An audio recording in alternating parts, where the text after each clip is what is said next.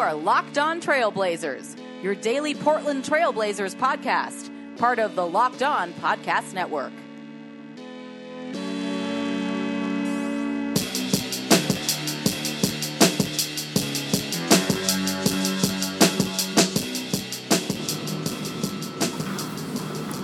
Hello and welcome to a Thursday, January 10th edition of the Locked On Blazers podcast. I'm your host, Eric Garcia Gundersen, writer and editor at LeBron Wire, also a contributor at the Associated Press, and former Blazer beat writer at the Vancouver Columbian. Welcome back to the show. It is a Thursday, like I said, January 10th, and the Blazers had a game last night, another game that they had on the schedule that it looked like should have been a win. And once again, the Trailblazers take care of business to kind of keep pace with everybody else in the Western Conference and even gain a little bit of ground on some teams last night with their 124 112 win over the lowly Chicago Bulls, who fall to 10 and 31. Portland improves to 25 and 17 in the 42nd game of the season, officially crossing the halfway mark of the season. CJ McCollum leading the Blazers with 24 points, one of his most efficient games of the season and Damian Lillard with 16 points and 10 assists. Dame with nine or more assists for the third straight game. He's had eight or more in the last four. Both of those are tied for his second longest such streaks as an NBA player. So uh, Lillard getting guys more involved uh, as of late and that has been ultimately a good thing, uh, or he, he has done those in, done that in wins for the Trailblazers. Um, I don't necessarily think it's a good thing that Dame is taking less shots, but I do think that right now in the in the throes of the season where you need to rely on lots of different guys to get you through this 82 game gauntlet, it's I think it's a nice thing for him to have on his side. And I think that he is probably pretty okay with it, especially because they're winning so many games and they're they're keeping pace and they're right, you know, where they need to be to be the team that they want to be, you know, a higher seeded team, a team that can go deep into the playoffs and, and win a playoff game, win a round. Uh, they they have to probably be in in in the mid tier. You know, they're not going to be able to face Golden State and get through it. So uh, Portland wins 124 112 over the Bulls. As I mentioned, uh, CJ McCollum had 24 points. Jusuf Nurkic with a pretty solid game 18 points and 8 rebounds. It, it, almost a, a ho hum performance for him, which is reflective more of how great he's been over the past few weeks is just you know he had 18 and 8 and it was like nothing happened really and uh, obviously you know you don't want to take those performances for granted and, and, and all that but uh, he has as of late made this type of performance a very regular and consistent thing. And uh, he, he did it again last night against a pretty talented group of, of Bulls big men, I got to say. Wendell Carter Jr., I really like his game. He had a nice game with 22 points and six rebounds. I also really like Lauri Markkanen, who defensively, not obviously the, the, the biggest, most feared guy, but really a, a tough matchup offensively for the Blazers. But Nurk, you know, in situations against Wendell Carter, you know, really making him work, and and and Nurkic still getting to his spots, still making his moves, and uh, you know, showing that he's one of the best centers in the league right now, and he he really has been that guy. And truthfully, altogether last night, it was a great effort from Portland's bigs.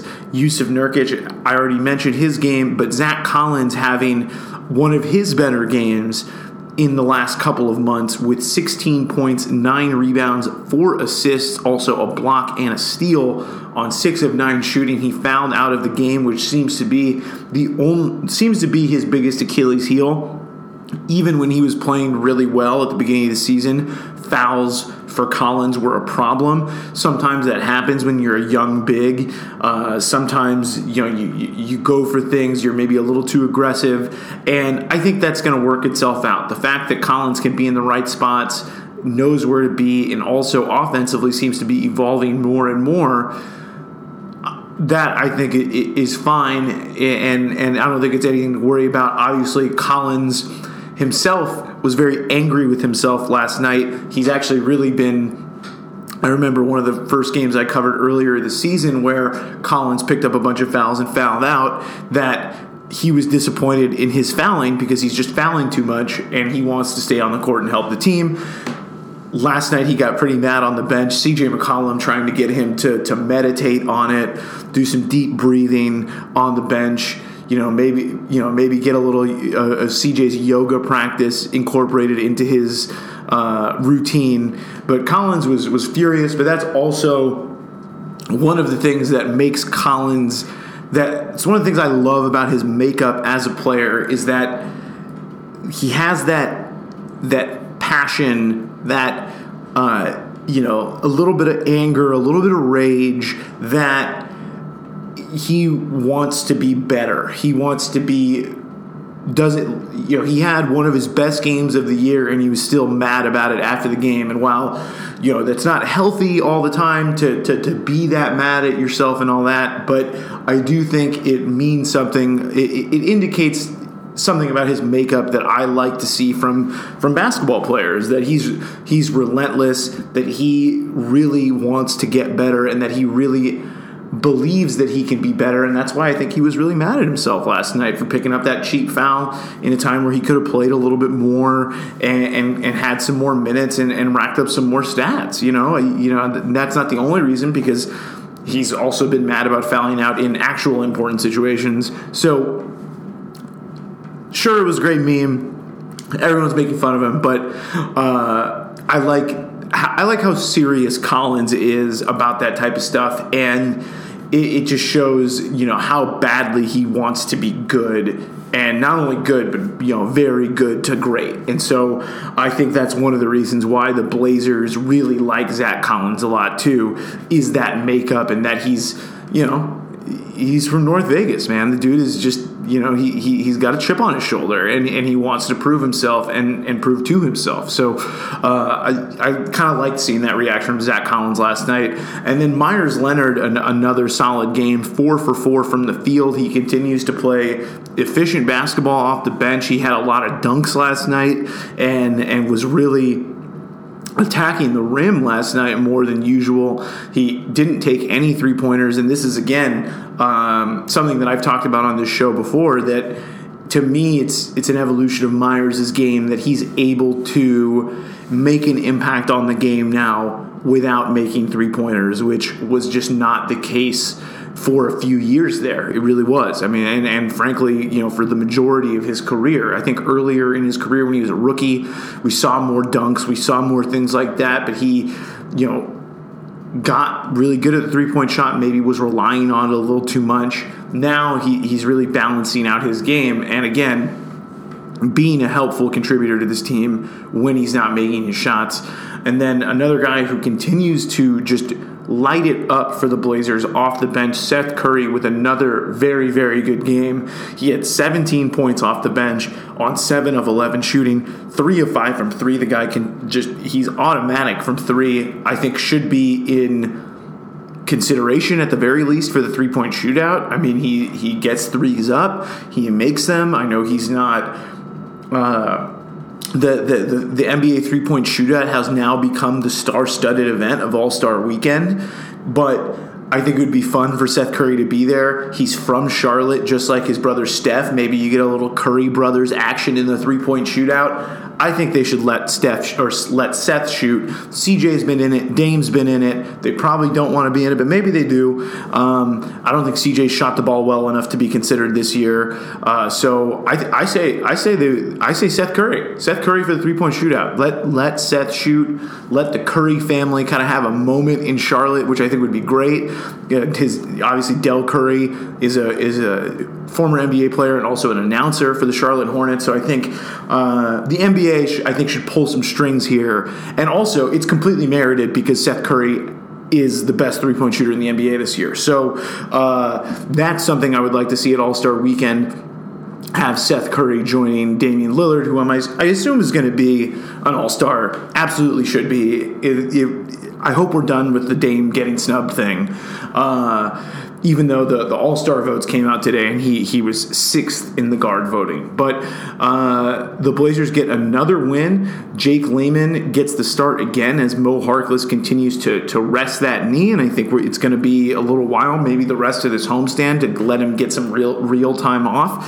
And I just think it's going to be something that they're going to manage all year, as I've said you know a couple times on this podcast. But uh, the Blazers get the win, 124-112, and we're going to take one quick break here on Locked On Blazers. We'll be back with more Blazers talk when we come back. Hello and welcome back to the show. And as we were recording this, we got some news. It was an injury update from the Blazers, and I was just talking about Seth Curry making a case for the three point shootout, he might get a little extra playing time tomorrow when they face the same Charlotte Horn- the Charlotte Hornets that his dad uh, announces for. As Damian Lillard is listed as questionable with a left elbow sprain, that's a, uh, an update from Casey Holdahl of the Blazers, and Mo Harkless, as I suspected before we hit the break, out for that game as well. So uh, they're going to continue to mend Harkless, hopefully, and, and, and get him healthy. But obviously, it's all it's not great that he's had this recurring knee soreness all season long.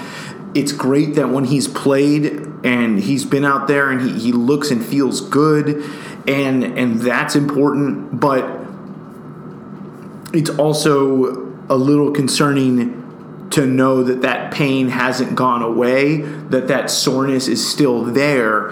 And I do wonder what that would mean for his season. Uh, you know, obviously, we hope that he's he's able to come back and play from time to time, and, and, and things like that. But you know, you you don't want to risk any other injuries if he's playing on a bad knee, and part of me is wondering a little bit if there is another potential surgery on the table for him. Uh, obviously, that's a little too far into the future, and I don't think, you know, I'm not saying that I have sources close to Harkless or anything that are that he's considering that, but just you know, I've, I've covered the league for a while now. This is my this is my like ninth year blogging about it, and I've covered it firsthand for like seven years. So I feel like I know what I'm talking about. And usually things like this don't don't get better, really. Like, and, and this is just completely anecdotal and analyzing these things, but you know, these things, especially just like a sore knee like that I don't feel like those things typically get better over the course of the season. Uh, you know, maybe there, there's a, some fluid or whatever, or maybe a PRP injection that he can get, something like that, where they they kind of get that platelet rich, you know, plasma therapy. Who knows? Maybe he's even had one and we just don't know it. Uh, but I, I, I do think that there's gonna be there has to be some other things on the table because as as admirable as Harkless's effort and and grit to really play through this injury has been, you have to wonder from both the perspective of the Blazers and him being a long-term investment through the end of next year, and Harkless and Harkless and his team of people, you know, looking at this with a little bit more of a long view. And now, uh, and it's been unfortunate because you know this is more of a health situation, which really hasn't been a, a you know last year it was a, an issue for Harkless, but really over the course of a career he's had problems with inconsistency throughout the year, even when he was healthy, and now the times when he's healthy he plays well, but then he can't stay on the court, and it's just I can't imagine that it's you know it, has got to be really frustrating for him right now, and so. Uh, obviously feel for Mo Harkless, hope that he you know gets better, but I would not be surprised if there was something on the horizon that we don't see yet, whether it's some kind of procedure, some kind of injection, uh, something to, to really try and help that knee get healthy because it has been a trouble spot for him all year and it, it, it's really been you know kind of frustrating i think for him for terry stotts for the whole team to not be able to have a guy that has been such a big part of this team over the past few years and and really just not being able to ever anticipate that he's going to be available. So uh, Harkless is out for Friday's game against the Charlotte Hornets. And Dame is questionable. Uh, Dame has been, you know, doing a lot lately. He's been setting the table more. Perhaps this elbow injury is somewhat related to his his maybe not taking as many shots, maybe not attacking the rim as much.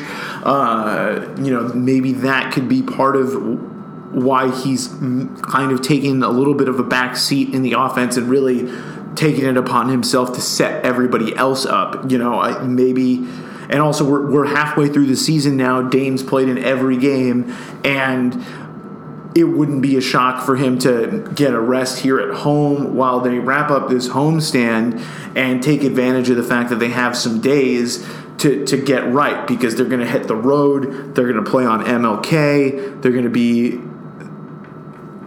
It's a long season, and, and I know the All Star break is coming up, but the Blazers really, uh, you know, they can't take any chances. They also have a huge game on Sunday against the Nuggets, who that was a, a classic game the other night. And although Portland would love to get a for sure win against Charlotte, I think they have enough talent to beat the Hornets at home, even without Dame, uh, especially with the way Nurkic has been playing, and even CJ to an extent has also been playing better, and and then Seth Curry has obviously given the Blazers a big lift with his creation in the pick and roll, his three point shooting, his scoring. So, uh, if there was a game, you know, between now and and the weekend for Dame to take off, you know, that's it. So, uh, the Blazers hit a two game road trip here over the weekend. They're going to Denver, then they're at Sacramento,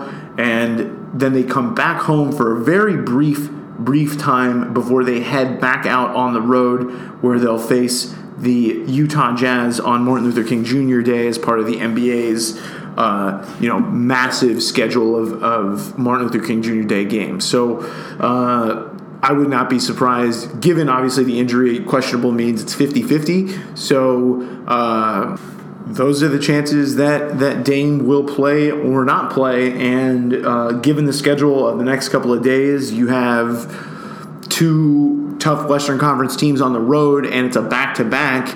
That you know this this right now seems like the time to give Dame a real rest period uh, between now and Sunday's game and the Monday end of that back to back to to really get right and, and just recuperate a little bit before those final three to four weeks ahead of All Star Weekend. So, uh, which for guys like Dame is not really a break. It should be said. So.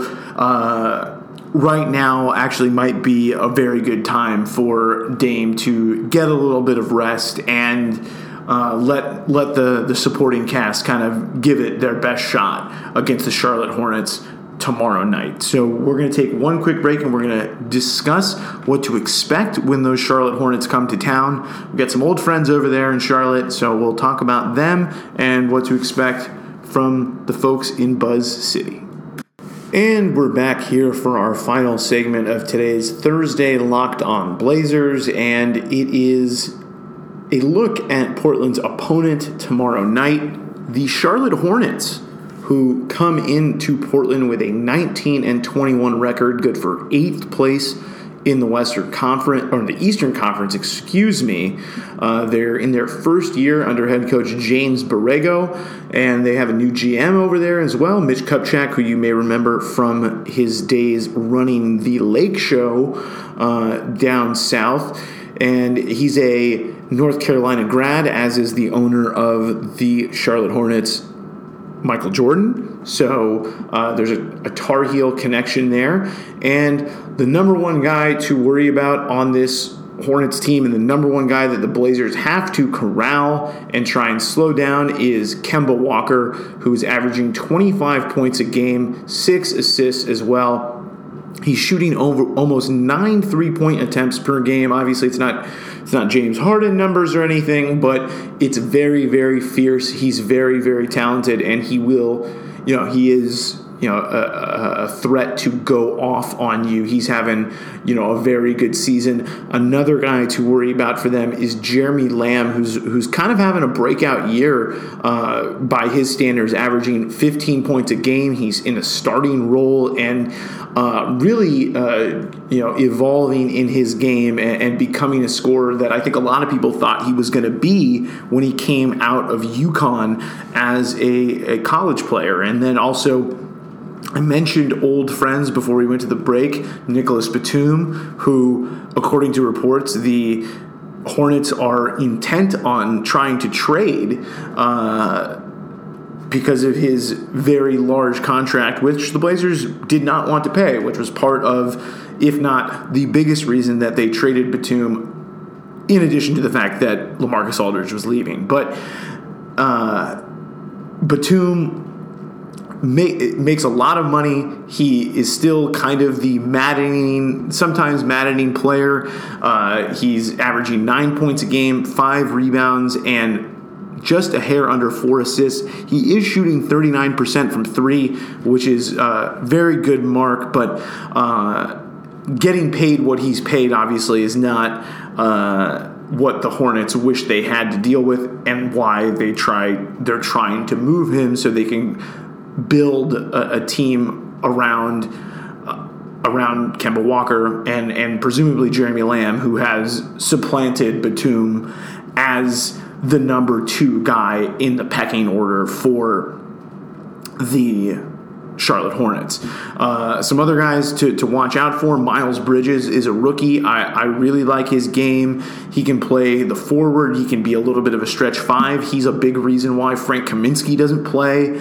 And uh, Frank Kaminsky is a guy that a lot of teams have tried to inquire about to trade for since he's not playing.